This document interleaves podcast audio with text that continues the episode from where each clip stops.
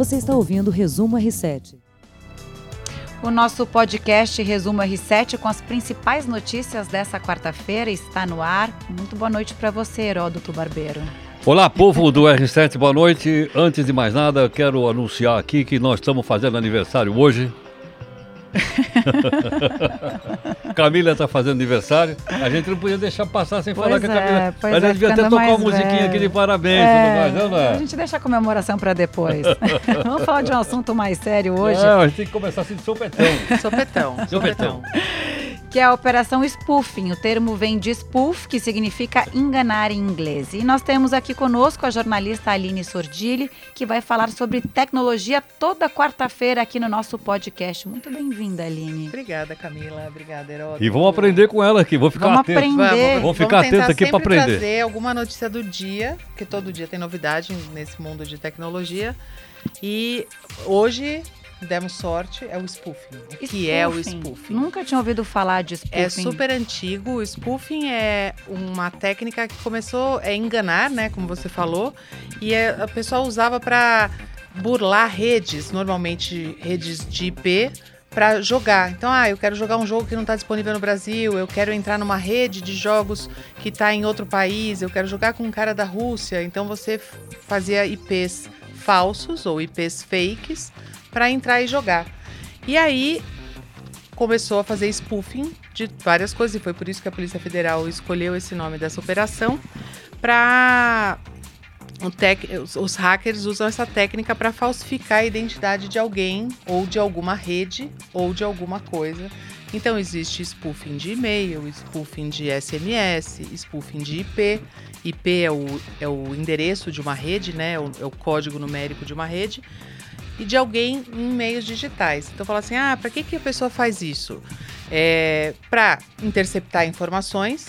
Então, quando a gente fala hacker, hacker é, tem falar, ah, não, interceptar é para o mal. Não necessariamente. Às vezes as pessoas fazem coisas más na rede. Então, nesse caso, interceptar informações, dados bancários, é, mensagens, usar as informações interceptadas para o mal, ou ainda espalhar vírus. Então, esse, o spoofing tem sido feito dessa forma. Ah, por exemplo, o que, que aconteceu nessa história da operação da Polícia Federal? Eles entraram no Telegram do ministro Moro, dos procuradores, e pela técnica de fazer uma máscara fake dentro do, do Telegram, eles entraram na conta deles e falsificaram o número telefônico. Quer dizer, Aline, te- só uma coisinha para saber. Telegram é a mesma coisa que o WhatsApp? É parecido? Muito parecido. Parecido com o WhatsApp? Eu nem tenho muito Telegram parecido. aqui. Os dois são. é, Os dois têm o mesmo princípio, os dois têm a mesma origem, a mesma forma de comunicação. Os dois permitem conversas criptografadas. O WhatsApp ele sai é, completamente criptografado desde o início e o Telegram você escolhe se você quer ter uma conversa criptografada ou não. É uma boa pergunta, porque na verdade a gente está seguro ou não está seguro a usar esses aplicativos de mensagens? Antes eles eram vistos é, meio como inquebráveis. Eu acho que a gente, eu sou muito cética, apesar de amar a tecnologia e trabalhar com isso há muito tempo, eu acho que a gente não está seguro com nada nesse mundo, né? Então, a gente pode ver é, golpes simples, que a gente estava falando aqui antes do podcast começar, entrar na lista dos nossos contatos de WhatsApp e começar a pedir dinheiro emprestado. Então, é um, é um golpezinho que está sendo feito por é, facções criminosas que as pessoas vão começando a pedir dinheiro. Então, ah, o que, que eu posso fazer para evitar isso? Sempre desconfiar. E é um, na verdade, é a única coisa que a gente pode fazer, sempre só Tem que desconfiar. sempre desconfiado. Não clicar, não repassar, sempre desconfiar. Não há, não tem outra alternativa. Eu acho que a gente nunca está protegido. A gente está meio refém. então. Celulares Android, quem usa celular modelo Android tem antivírus para celular. Esse é uma outra, um outro tipo de proteção e eles O- estão. Isso aqui é Android? O seu é. Ah, é, eu tô Eu do hein? iPhone. É, eu sou do iPhone. Tem, no seu celular tem antivírus. Tem antivírus. Então você pode ter uma camadinha a mais aí de proteção. Nessa operação spoofing, quatro pessoas foram presas, três homens e uma mulher, e todos são investigados per- por serem supostos hackers, né? Que na verdade não são hackers, são crackers, São né? crackers, que que são eles pessoas do fizeram mal. para o mal. É.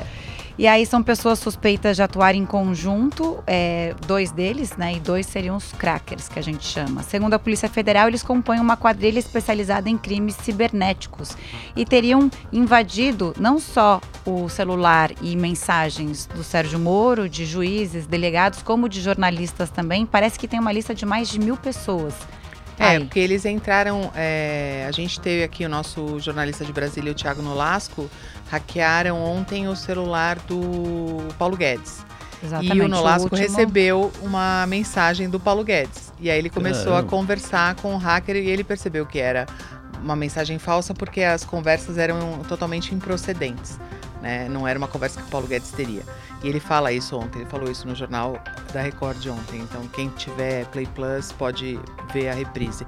É, então, eles se perdem, às vezes, na, na conversa, né? na retórica. Como no caso da, da Vaza Jato foi feito só para pegar e extrair a, a conversa, eu mesmo não sei quantos contatos eu tenho no meu celular. Pode ser isso mesmo, pode ser mais de mil, coisa que a gente vai somando ali numa vida, né? Porque quer dizer, se entra no teu celular, o hacker, o cracker tem é, acesso a todos os seus contatos e assim vai. E ao meu banco, a tudo. Ao que, ao que for, né? A não, foto também ou não? tudo, Tudo. tudo. Caramba. Se eu não tiver é, camadas de proteção como senha, é, Face ID, desbloqueio, é, digital, se eu não for colocando camadas que exijam senha, mesmo sendo o meu celular, mas é o meu celular. Agora, Lili, uma coisa que também eu acho que eu- talvez seja um desdobramento. Será que essas mensagens que o Intercept publicou eh, teriam como origem esse pessoal? Então, isso aí a gente Isso é uma coisa que a sabe. polícia vai É, ter que responder, Isso tá a gente certo ou não não? sabe.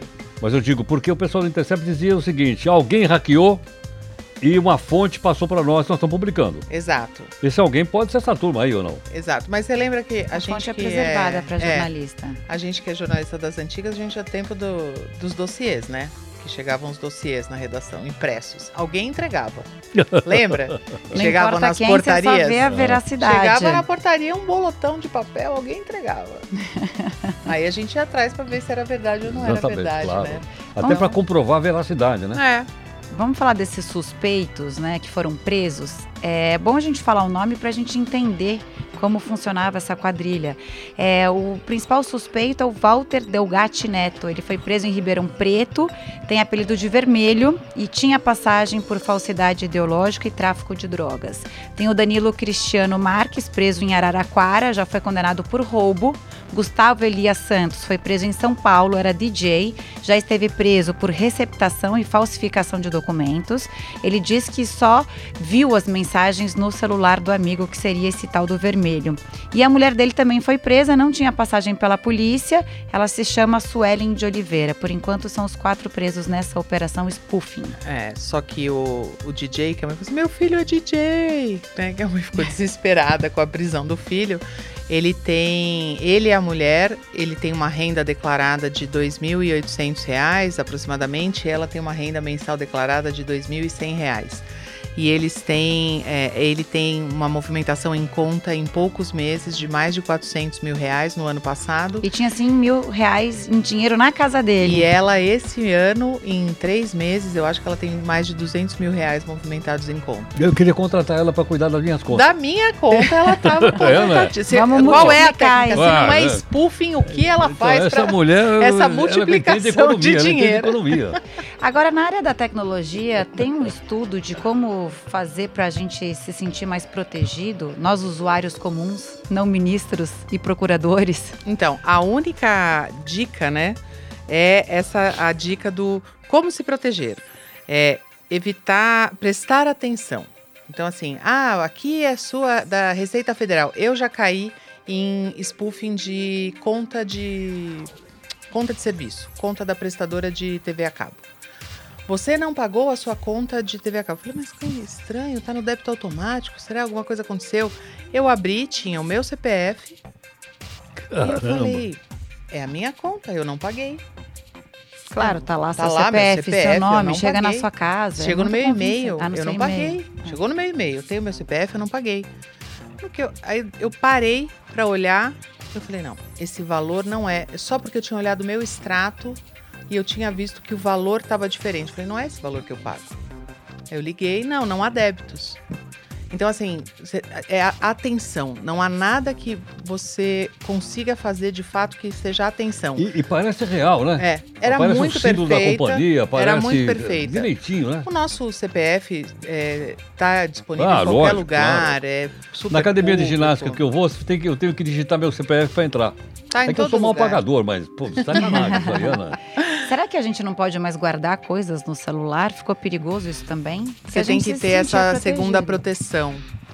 Então, mesmo assim, a gente que usa iPhone, o bloco de notas, usar o bloco de notas com o, a senha por nota protegida. A senha dificulta Pela o acesso. É, sempre. a gente não só a senha do celular, a senha por documento. coisa que a gente Nossa, não mano. faz. Não faz. Aí É, eu a gente não esqueço a gente nem sabe. Eu também. É, onde a gente vai anotar as senhas, então, né? É, aí tem, ah, e o documento de senhas. Aham. Não. Que eles também É. entram, né? É, Tem aplicativo que guarda a senha Aplicativo também. guarda senha, jamais eu vou ter um Jamais. jamais. É. Entrou no celular, Mas a única recomendação, de fato, é prestar atenção, é ter essa, essa, esse questionamento do duvidar, de perguntar, de prestar atenção, de não clicar em qualquer link. Ah, saiu a sua restituição da Receita Federal. Oba! Nessa hora você clica Oba, lá, só que feliz, não. e o cara pega todos os seus dados do computador inteiro. Porque você clicou em um link é, maldoso. Então, gente, atenção, Não vamos há fazer um Outro remédio. É atenção.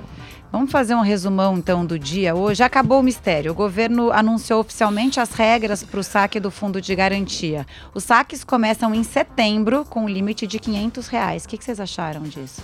Acho pouco. Muito pouco. O Heródoto tinha dado aqui uma ideia de pegar o dinheiro do fundo de garantia para aplicar numa, num investimento que rendesse mais dinheiro. Acho que esse efeito não vai ter com 500 reais. Bom, com 500, mas sabe o que é? Mais de 80% das pessoas que tem lá, fundo de garantia, tem 500 reais. Ah, tá. Então Entendeu, talvez não? esse tenha sido o critério. É, foi o critério foi esse. Eu vi agora a, a coletiva deles.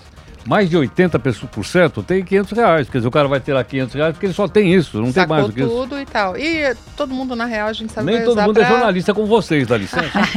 Vai usar pra pagar dívida. Né? Vai pra É, quitar pagar, vai dívida. pagar dívida, claro. É vai isso, pagar usar dívida. em alguma conta. Bom, e o PAN hoje? Estreou no Lima, a abertura vai ser na sexta, mas algumas competições começaram.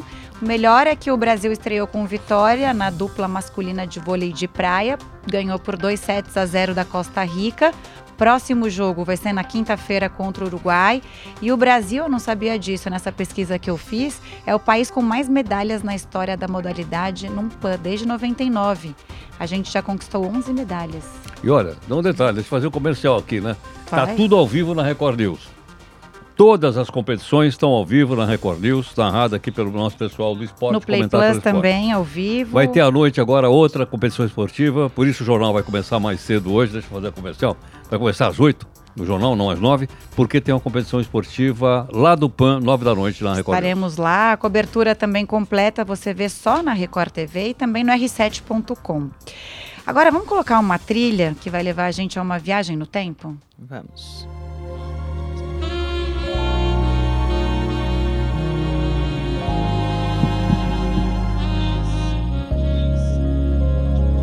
Trilha de Blade Runner, filme de ficção científica de 1982. Tem muito jovem que não assistiu, só assistiu a segunda versão, mas é um belo filme, clássico. Muito lindo. Eu não fui porque naquela época eu não podia entrar, era 18 anos.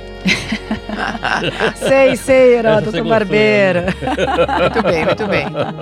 Foi bem, mestre, muito bem. Bom, a notícia divulgada hoje é a morte do ator Roger Hauer. Aos 75 anos, ele viveu o papel do androide que enfrenta o Harrison Ford.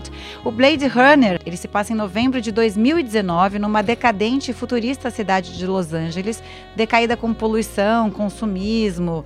É bem interessante. E eh, esse ator morreu em 2019, igual o personagem Blade Runner. Legal, né? Agora, é legal ver também que a visão que eles tinham do futuro era muito pior do que que a gente vive hoje, né? Muito pior. Muito pior, ainda bem, né? Ainda bem, Porque, ainda bem. Não sei se a né? gente está caminhando para aquilo, mas... mas era uma terra de ninguém. Era muito. Com androides brigando com humanos. É. Mas olha, nós estamos indo em direção a isso, com a inteligência artificial. Eu fiquei apavorado porque eu li o livro do Harari, 21 lições para o século 21. Tem um capítulo lá inteiro sobre a inteligência artificial. Eu fiquei assustado com o que eu li lá. Eu vou. Eu sou apaixonada por esse tema também. Eu vou falar, compartilhar com vocês um pensamento também. Eu não vou saber dizer de onde eu li isso, mas é do pessoal da Singularity. E é assim: é, a inteligência artificial e os robôs, eles só agem ou reagem com, de acordo com o comportamento que a gente coloca neles. Olha é, só. É um comportamento que é o humano que programa. Sim, é um comportamento humano. É um comportamento porque humano. é a nossa referência. Então, ou a gente programa esse negócio para funcionar direito e diferente, e diferente ou da forma correta, ou eles vão continuar ou repetindo erros ou sendo muito piores. Vamos falar sobre isso quarta-feira que vem? Vamos lá. Na sua coluna aqui, Vamos no lá. nosso podcast Se Resumo não tiver R7. um spoof, surpresa, vamos lá. Mas eu gosto bastante. Eu, eu, essa é uma coisa que me faz pensar que só depende de nós. Só depende de nós. Ou a gente pode piorar o mundo é. ou melhorar o mundo, né? Ou a gente pode chegar a um, a um mundo decadente, que nem a gente viu em Blade Runner, ou a gente pode melhorar. Uhum. Bom, então a Aline Sordilli volta na quarta-feira que vem. Amanhã tem mais Resumo R7 para você. Você ouviu Resumo R7.